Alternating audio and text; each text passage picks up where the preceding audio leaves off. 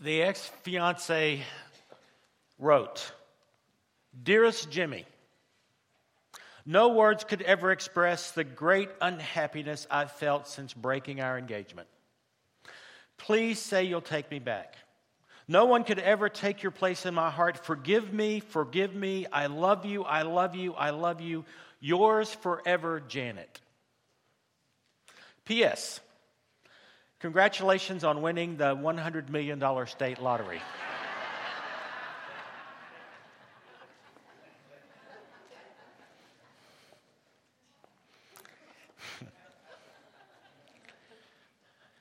Asking for a friend, what if I can't forgive?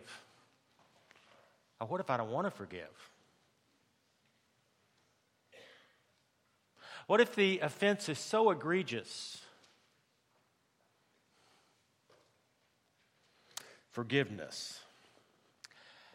There may be nothing more important to our Christian lives than both receiving forgiveness for ourselves and offering forgiveness to another.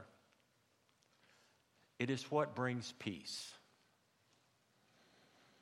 The world's full of conflict, a continuing conflict that gets deeper and deeper. And I do not believe that the world truly understands forgiveness. It gets misused, misunderstood, misapplied, and missed altogether in so many cases. Forgiveness. And so, in order to get at the question, what if I can't forgive or don't want to forgive? I'd like to look at forgiveness, what it's not, why we need it, and what we can do to forgive in the name of our Lord Jesus Christ. Let's pray. Lord God, may the words of my mouth, may the meditations of our hearts be acceptable in your sight, our strength and our Redeemer. Amen. In Ephesians, Paul is giving instructions to the church there in Ephesus about how to behave, how to conduct themselves, how to be separate from the, from the community to be pure and righteous. Uh, passage is rather long. I just read a portion of it. And where I would like to focus today is where he says in verse 31 and 32 of chapter 4 Put away from you all bitterness and wrath and anger and wrangling and slander, together with all malice. Be kind to one another. That word, by the way, kind, is actually a word that is uh, akin to gut, a strong gut. It takes a strong gut to truly be kind, tenderhearted forgiving one another as God in Christ has forgiven you. Charizomai to forgive, to exercise grace, to freely show favor. How do we forgive? Well, let's start with for what forgiveness is not. Forgiveness is not conditional. It's not conditional.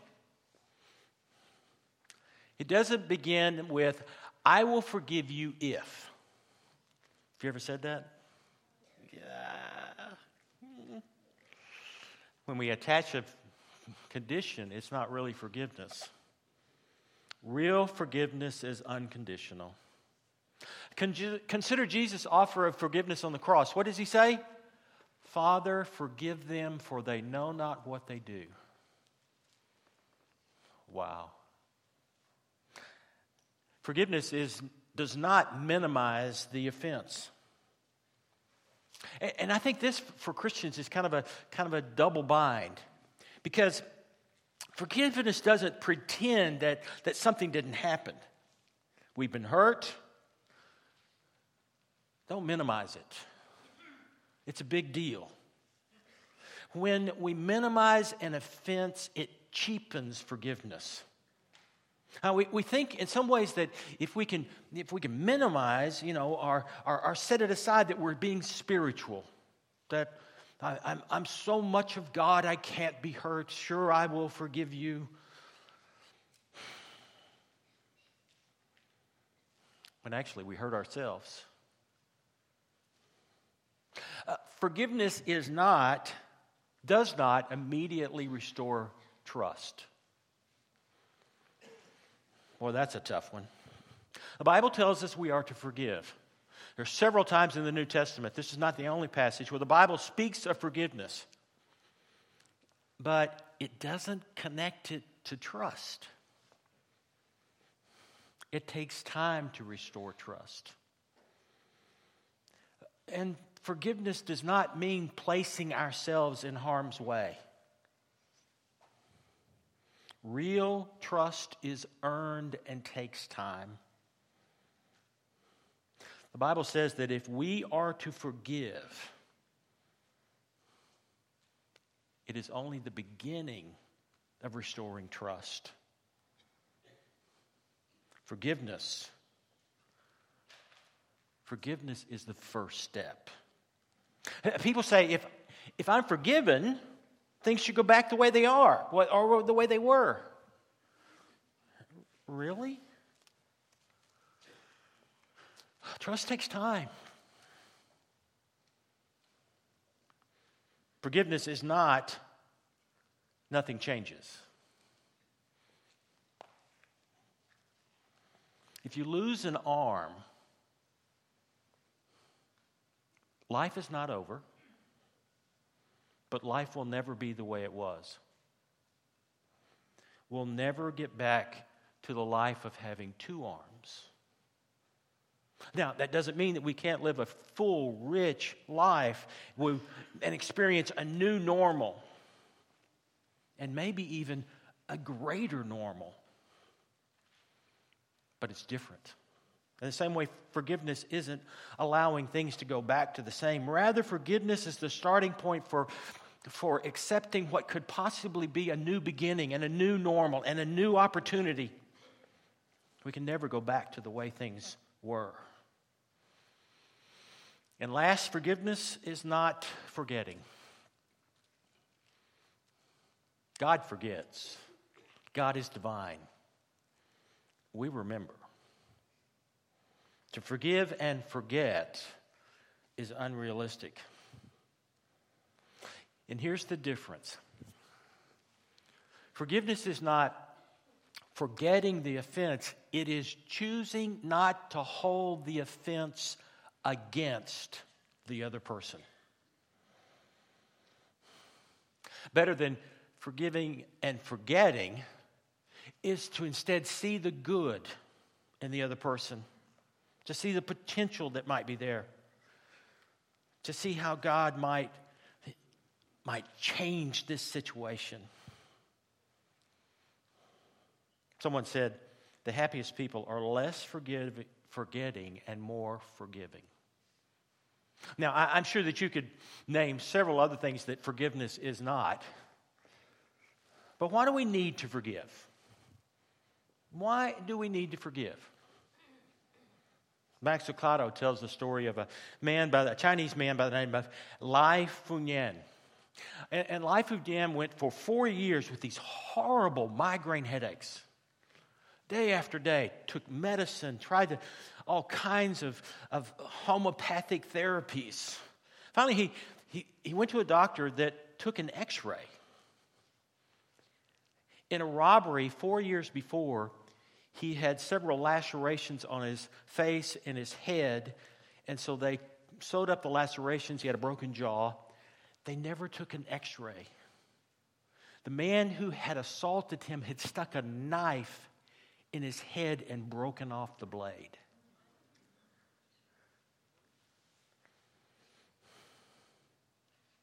No wonder he suffered from headaches.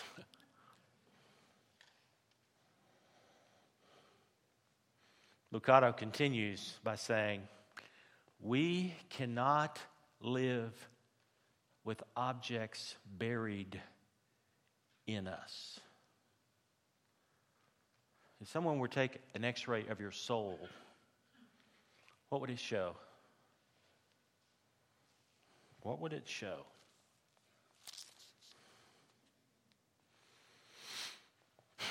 We need to forgive because resentment doesn't work. Holding on to resentments is like holding on to a red hot coal, thinking that if we can just get close enough to that person, we can burn them. All the while, our hand is burning up, our sleeve is catching on fire. And who gets consumed? We do. Studies confirm that hatred and bitterness not only eats up the soul, but is transferred to the body. There are illnesses that are, that are, that are, that are the cause, that cause, that are the, what am I trying to say? Are the result of unresolved emotional issues. That's why I'm, I'm, really supportive of what John and Denise are doing with emotionally healthy spirituality part of what they're going to, the process they're going to go through is for the, everybody in that class to really take a look at what is it that's separating us emotionally from God, from our neighbors, so that we can truly make a connection with God. Because re, resentment doesn't work. When we hold on to resentment, it hurts us. It hurts those around us. It hurts those that we love. And when we try to get even, it never resolves the, the issue, it just adds fuel to the fire. Why do we need to forgive? We need forgiveness. We need the act of forgiveness. Unforgiveness is deadly. Studies confirm that, as we were talking about a minute ago, that um, bitterness and hatred are dangerous emotions. And, and, forgiveness is that first step toward healing, sometimes not just in our soul, but in our body. When we hold on to anger and bitterness, our body keeps score. It's like piling in more and more that cannot be processed. One said, It's not so much what we eat as what is eating us. Holding on to resentment is like picking on a scab that continues to bleed and never heal. Holding on to resentment is like a, a, video recorder that keeps playing the same event over and over again. Choosing forgiveness is going through the process of weighing the cost of our getting even, the cost of holding that bitterness to the cost of letting it go. Because when we hold on to resentment, we cannot move on. I think that's why the Bible continually talks about the need for forgiveness. I think that's why God has forgiven us, and we are so much encouraged to forgive ourselves because God knows the power of forgiveness. The freedom to live again the life that God has for us.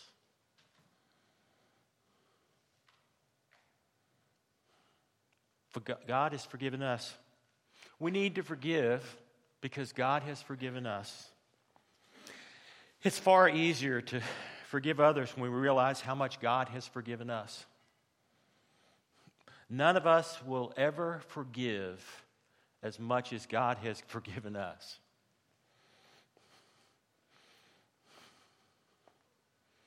I had a friend one time that was being questioned about forgiving someone something, and he said, um, I can forgive because I think about what God has forgiven in me and what others have forgiven me. Back to the scripture. I want to pull this up real quick because uh, look at what it says. Put away from you all bitterness and wrath and anger and wrangling and slander, together with all malice, and be kind to one another, tenderhearted, forgiving one another, as God in Christ has forgiven you. It's easier to forgive others when we remember how much God forgives us how much God forgives us. How can we forgive? That's the big question. Anybody got any answers? I welcome you to come up. How can we forgive? Well, here's what the Bible teaches focus on God.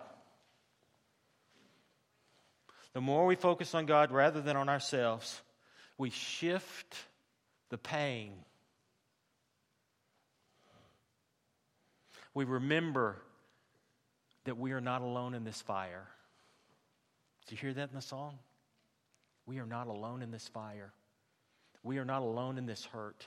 We are not alone in this pain. We are not alone in this battle. We are not alone. Paul says in Romans chapter 12 Do not be conformed to this world, but be transformed by the renewing of your mind that you may prove what is good and acceptable and, perf- the perfect will of God. Let us not allow ourselves to be molded by the world. Let us not allow ourselves to be to be reflections of, of revenge and, and tit for tat. Let's stay focused on God. Let us be transformed by the renewal of our minds. Let us be different. Let us be holy. Let us be righteous, not by our own ability, but because of what God has done for us and what God offers to us. The fact is, what we focus on controls our life. Amen? How do we forgive? We release the right to get even. Okay, I'm going to ask a question here. How many of you are willing to release the right to get even? I didn't think so. Okay. I mean, that's pretty tough, right? Because I want that person to hurt as much as I do, right? I mean, isn't that right? Isn't that right? I want them to hurt as much as I do. I'm hurting, they need to hurt.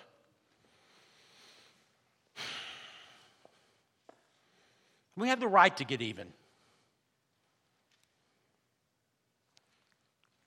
I want to ask you a couple of questions, though. Can you imagine looking in the mirror every morning to see the person that has hurt you? Can you imagine doing to others what others have done to you? Can you imagine slowly but surely becoming that person what you resent the most? How many times are we to forgive, says Jesus? 70 times 7. That many, huh? Now, I'm pretty good at math. I think that's 490, right? Okay. 490. Do you think Jesus is being literal about that? I think Jesus is saying, forgive until it's done. Until it's done. No matter how long it takes. It's a process. And, some days that we, you know, we, we take that step, we feel good about releasing that person, and then three days later, it's back right in our face again. It's a back and forth process. But how will you know when it's done? When you think of the person and it doesn't eat your guts out. Our job is to forgive and let God take it from there. When we release, when we release, we become more godlike than any other time in our lives. That is really a nice tune. That's okay. It's all right. Just go ahead and answer it. Can, can I answer it? I would love to answer it. I'm sorry, I'm, I'm, I'm really not. I just think it's kind of a, this is a long sermon, so I thought maybe I'd just have a little, little comical prelude in here. So, uh, or interlude, not prelude. Okay. How do we forgive? we respond to evil with good and with prayer. The secret to know when we have forgiven someone is when we start praying for them. Now, I don't mean that you pray that they will be covered in mosquitoes, break the teeth out of their mouth, you know, that they will forever, every year, be, in, be audited by the IRS. That is not praying for someone.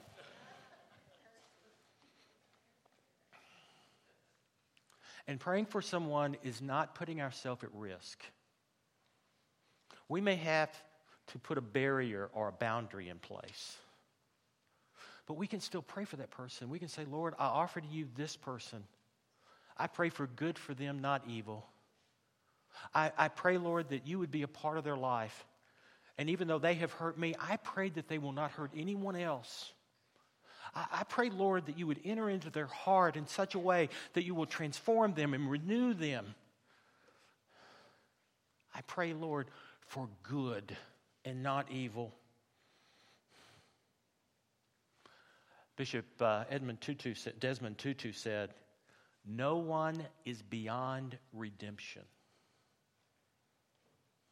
Our prayers should assume, they should be the theology of redemption.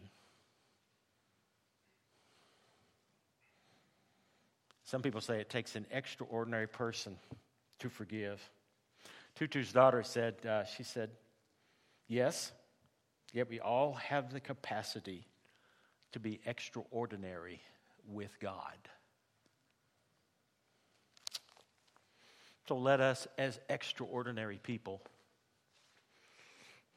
do the extraordinary thing to begin a journey and a life of forgiveness. I, I want to tell you one more story because this, this is an interesting story for me, and I, it, it's, it's a perfect ending. Uh, the, I, I never thought that the cuckoo bird was actually a bird. I thought it just came out of a clock. The cuckoo bird is, is uh, I think it's mainly England where you find them.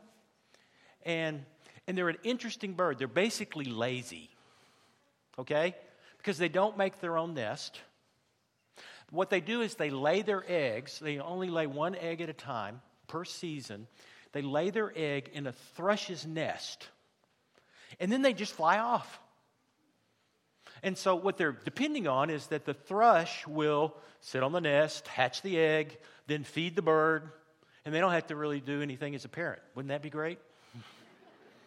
you know, just gonna drop my kid off, you know. Here's what happens the thrush doesn't do the math.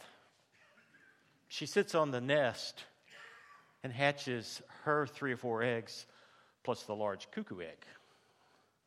The cuckoo egg is big enough to push the other birds aside, and so guess who gets fed? The cuckoo bird. The cuckoo bird gets bigger, the thrush gets smaller. Eventually, the cuckoo bird will get strong enough to where she will kick out one at a time the thrush. To the point, if you're, from what I understand, if you want, are looking for a cuckoo bird, you look for dead thrush. Seriously.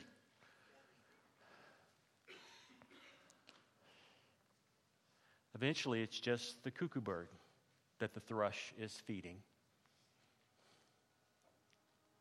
What we feed grows. What we feed takes over. What we feed becomes who we are.